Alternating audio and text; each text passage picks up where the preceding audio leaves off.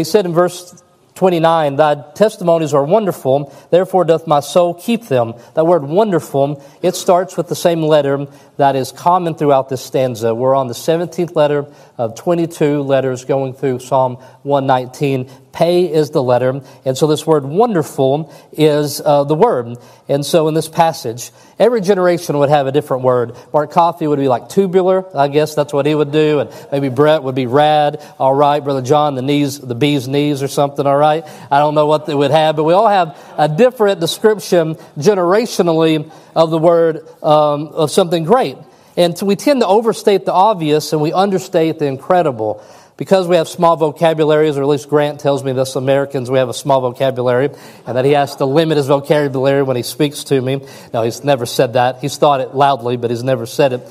But 70 times in the Old Testament here, this word wonderful is used, and it's almost always expressing something that's beyond human power expectation.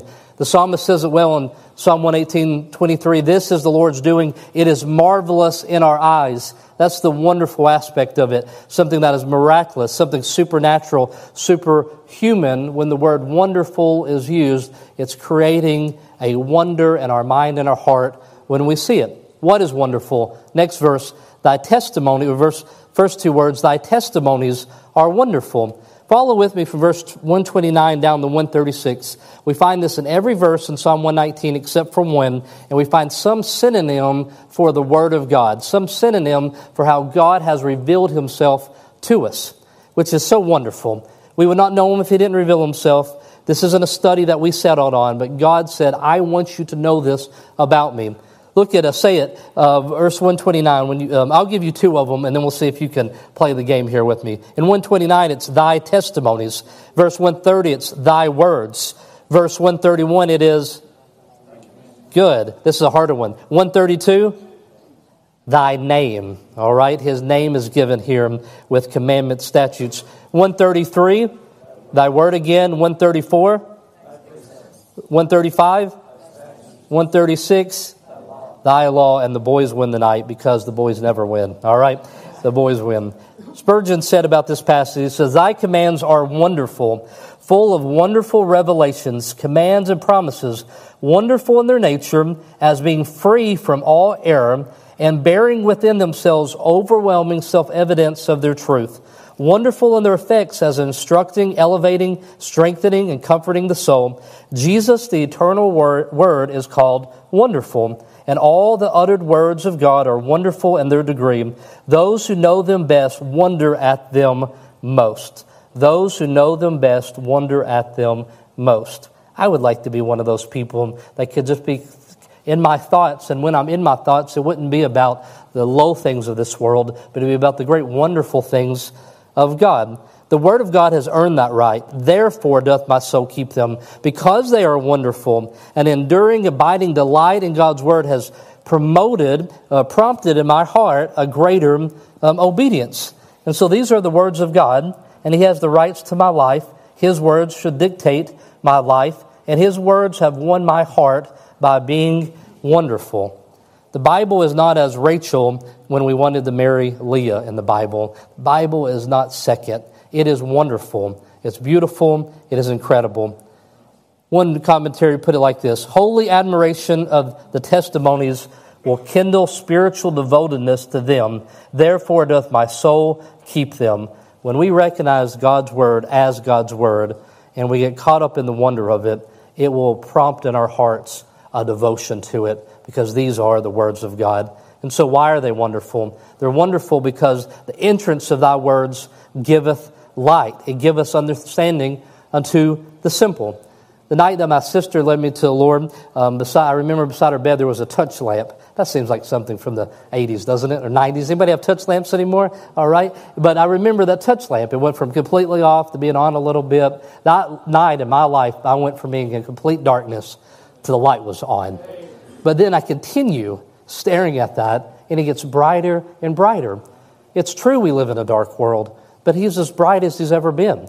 God's word is as bright as it's ever been. And the more that I come back to it, the more that I see. So it says there's an entrance of thy word. And so don't think door here, think tent, all right? Think about camping around the campfire. There's a tent, there's a flap. You pull back the flap and it lightens up everything in there. The entrance of thy words giveth a light here. And that starts with that letter as well. Understanding to the simple. The entrance of thy words that giveth understanding unto the simple. How many of you in here would identify with simple and say amen to that? Amen? Some of you said amen for the person beside you. That's okay as well. All right. The blessing for the simple, that God does not forget us. There's a promise here to us that we should expect understanding, that it's a responsibility. I cannot make an excuse that I don't understand, that God says that He gives understanding to us that are simple. And then there's a longing here. Verse 131 I opened my mouth and I panted, for I longed for thy commandments. I would love so much, and all of you that teach the Bible in here, which should be all of us, we should desire that when we get done teaching the Bible, that if a person didn't own a Bible, the first thing they want to do when they leave is go get a copy. All right? They may say, that person, at least they think it's incredible. I want to get a copy of this for myself. The psalmist here, it's panting. I don't know if he's thirsty or if he's gasping for air, but it denotes a desire and a deep longing. Pat Riley was a coach for the Lakers. And there's a few different stories about this, but one story says that at halftime his team's losing, and he puts a bucket of water and he sticks his head in the bucket of water and he holds his breath for about three minutes. And when he pulls his head up, he's gasping for air, and he tells the team, Until we want to win as much as I want to breathe, we will never win a game and that desire, that example that he gave. That's what the psalmist is do, doing here. He said, think about something in your life that you just long for. That longing should be for the Word of God. Longing is not, if it's not acted upon, it's just wishing. Verse 131, I've opened my mouth and panted for I longed for thy commandments. Do you sense that longing to hear from God? We should never rest content with merely longing. If that really longing um, if, if you really long, you should not be content with that alone. You should act upon it. You should desire and go after it. Three words bring great conviction to me is these words of Matthew 6, 16. It's not the first word, it's the second three words. Matthew 6, 16, it says, I'll show you right here. All right, Matthew 6, 16, it says, Moreover, when ye fast, be not as the hypocrites. So in that description there, it says, when you fast. Those three words bring uh, great uh, conviction to me. Why would Jesus give an instruction on fasting if he didn't believe it'd be part of their lives? I don't see Josh Chris here tonight, but Josh says, Trent, when you cook tofu, I'd be like, Josh, why would you tell me that? I don't cook tofu, right? There's no reason to tell me what to do when I cook tofu. All right? Jesus would not give something like when you fast if he did not believe that that would be something that would be part of our lives. That our longing for his presence wasn't so great that it altered our daily lives. So I asked Brother John, which I've said is a Bible teacher friend of mine, I said, let's talk about fasting for a moment as we're eating breakfast, all right? As we're ending breakfast. And he said, you know, the best lessons I've ever heard, I'm ready to write this down, he said it came from Ashley Southard in the high school class. I said, really? And so, Ashley, I don't want you to get prideful about this or this fact. A pastor's wife contacted Stephanie last week and said, We had Ashley Southard and her husband with us um, this weekend. I'm like, All right. And so, um, but don't get, don't get prideful about fasting. But her notes really do help me. I'm going to share some of them with you briefly. 77 biblical references the fasting mentioned in the Bible. First thing she said was fasting humbles us and exposes our utter humanness, how much we need Him. Psalm 35 13. But as for me, when they were sick, my clothing was sackcloth. I humbled my soul with fasting, and my prayer returned into mine own bosom. It can't be any more straightforward than that. Is that I humbled my soul in fasting, that it exposes our need um, of Him. Our longing will drive us to fast. Matthew nine fifteen is the verse she had for that. It says, And Jesus said unto them, Can the children of the bride chamber mourn as long as the bridegroom is with them? But the days will come when the bridegroom shall be taken for them, and they then shall they fast until the ascended bridegroom Jesus returns for his bride, the church. Fasting is a spiritual discipline that the disciples will practice. This is the understanding of Christians in the book of Acts, reported in Acts 13 and 2, 14 and 23. If you study church history, it's continued and we're a generation in which it no longer seems uh, to apply, but it most certainly should. Number three, she said, fasting allows us to practice spiritual and physical disciplines. She wrote this to high school students. She said, The same discipline that allows us to say no, no to the cookie guides us away from the path of sin, saying no to those friends or foul decisions that the devil plants in your mind. And then lastly, fasting denies us of our fleshly or worldly desires, whether that be food or video games. Instead of filling your time and mind with the things of this world, replace them with the satisfactory word and relationship of the Lord. Romans 12, 2. And be not conformed to this world, but be transformed by the renewing of your mind. You may prove that is good, acceptable, and perfect will of God. Fasting is the result of people who long for the presence of God to the point that we say we will alter our daily schedule because we need more of Him than we need more of anything else. Thank you for that. I'll be quoting Ashley's commentaries in the sermons to come, now that I know they're available. All right. And then leaning steadfastly upon the word of God. Verse 132 Look thou upon me and be merciful unto me, as thou usest to do unto thee those that love thy name. It's wonderful to think that God has a custom, a pattern of action towards those that love his name. And this, requ- this allows us to trust in him. Leaning requires trusting, right?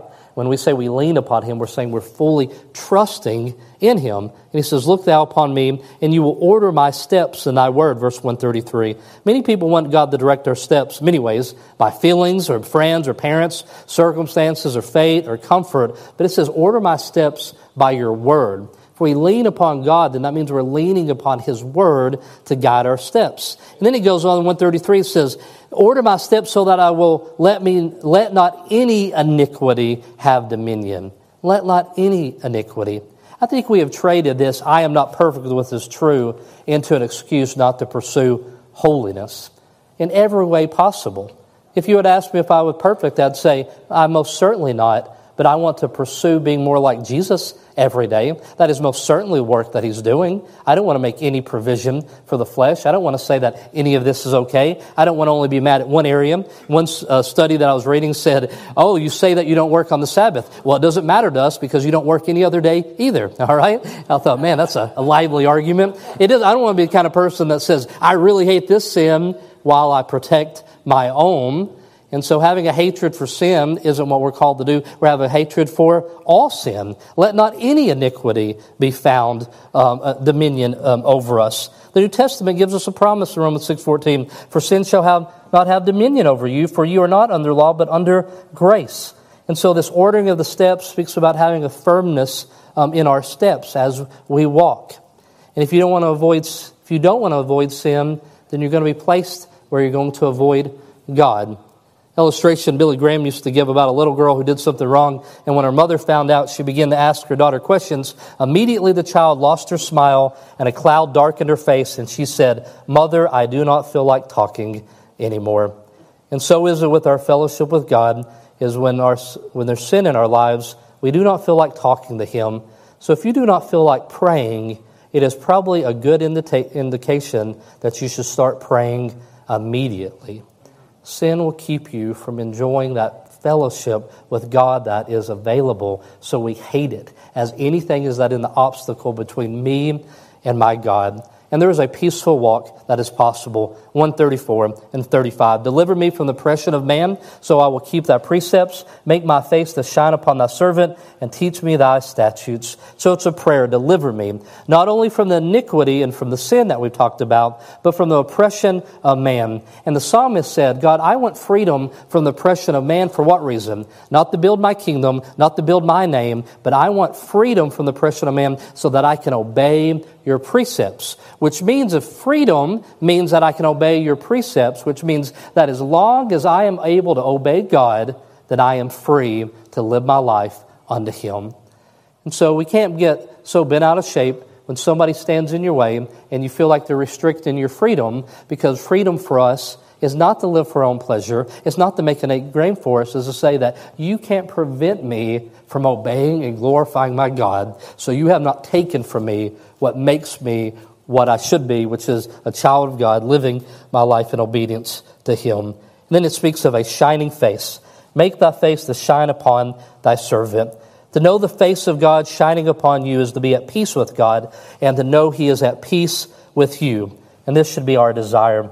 This comes from Aaron's blessing in Numbers chapter number uh, Numbers uh, chapter number six, which is a beautiful passage, and the fact that in Hebrew it's two words, then four words, and, and, and six words. And so it says, The Lord bless thee and keep thee. Then it says, The Lord make his face to shine above thee and be gracious unto thee. And then the Lord lift up his countenance upon thee and give thee peace.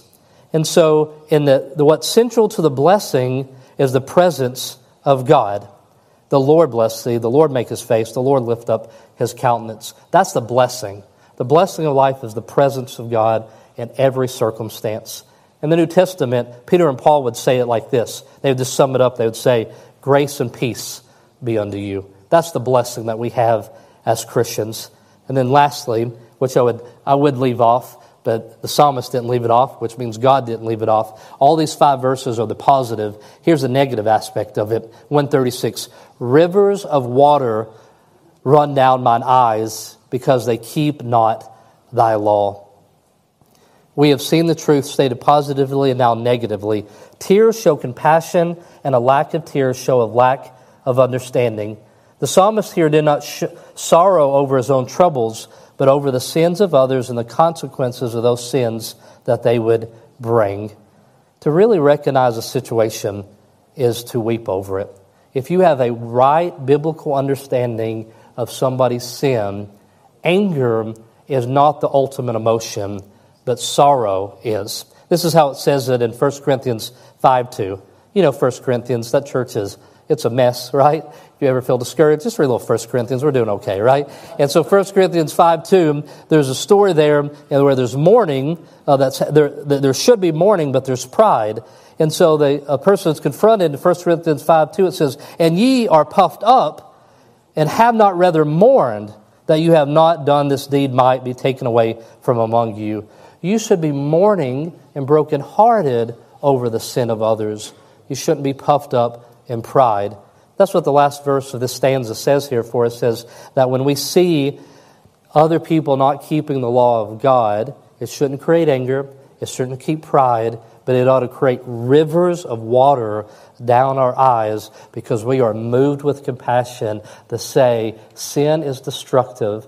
I love God. I love this person. And so my response to this will be sorrow. So we have a eulogy here of God's word. Not that it's dead, but a eulogy in the fact that it's a good saying unto God's word. There's a praise unto his word that's given. Then we show an affection that is, that's there. And then we pray for grace to keep it and pray that our response would be that we would have sorrow for anybody who would not keep it um, in their lives.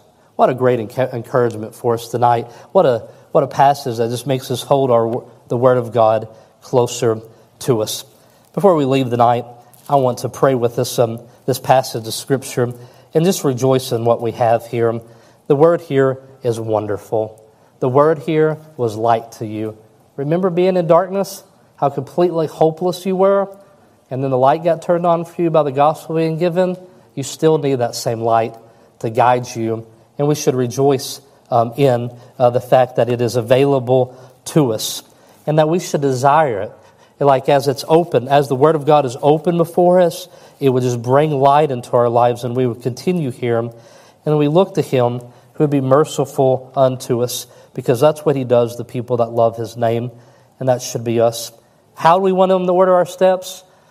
By His Word, which means we don't ask, we don't say we're fully dependent upon God. We want to order our steps if we're not people that are looking for Him to guide us from His Word. We want deliverance, not just from people that oppress us but from the iniquity that is there. And we want to find ourselves in His presence so that His face will shine upon us, the person. Not just people that are well rested, but the, the, our face would shine because we'd say, These are people that are at peace with me, and I'm at peace with them. And then our hearts should break for anybody that doesn't get to enjoy the, that wonderful opportunity that we have to enjoy that. Let's pray together before we leave the night. Heavenly Father, your word your statutes, your principles, your name, all the ways in which it's said here in Psalm 119, they are wonderful. They fill our heart and mind with wonder. Father, your word renews our mind because when we have let it see the lesser things of this world that are so entertaining and so discouraging and so not you, Lord, we come back to your word for this uh, renewing. Lord, it's your word that brings an entrance to light into our lives. Father, we were in darkness until somebody came and not just opened up this book, but showed it to us as the words, uh, your words to us. So, Lord, we pray that you will look upon us and be merciful, which you have promised to do to those that love your name. Father, we love your name. We ask that you would order our steps by your word, and we pray that you would uh, cause us, Lord, to hate all iniquity, um, any iniquity, Lord, not just the few things that we have victory in, but any of the things that come in our lives that provide space between us and you. Deliver us from the oppression of men, Lord, so that we can have the freedom to worship you. Help us, Lord, in our minds and our hearts to not be so preoccupied what others would think, but to focus upon obeying you. And Father, I pray that your face would shine, um, that you would cause our face to shine as we would recognize that you are at peace with us because our sins have been paid for by your Son. We are reconciled unto you. And Father, give us a heart for those that would not obey your word. Lord, move us away from any emotion other than just sorrow. May it be our prayer that everyone we would come in contact with, that we could share the wonderful joy of your word. In Jesus' name I pray. Amen.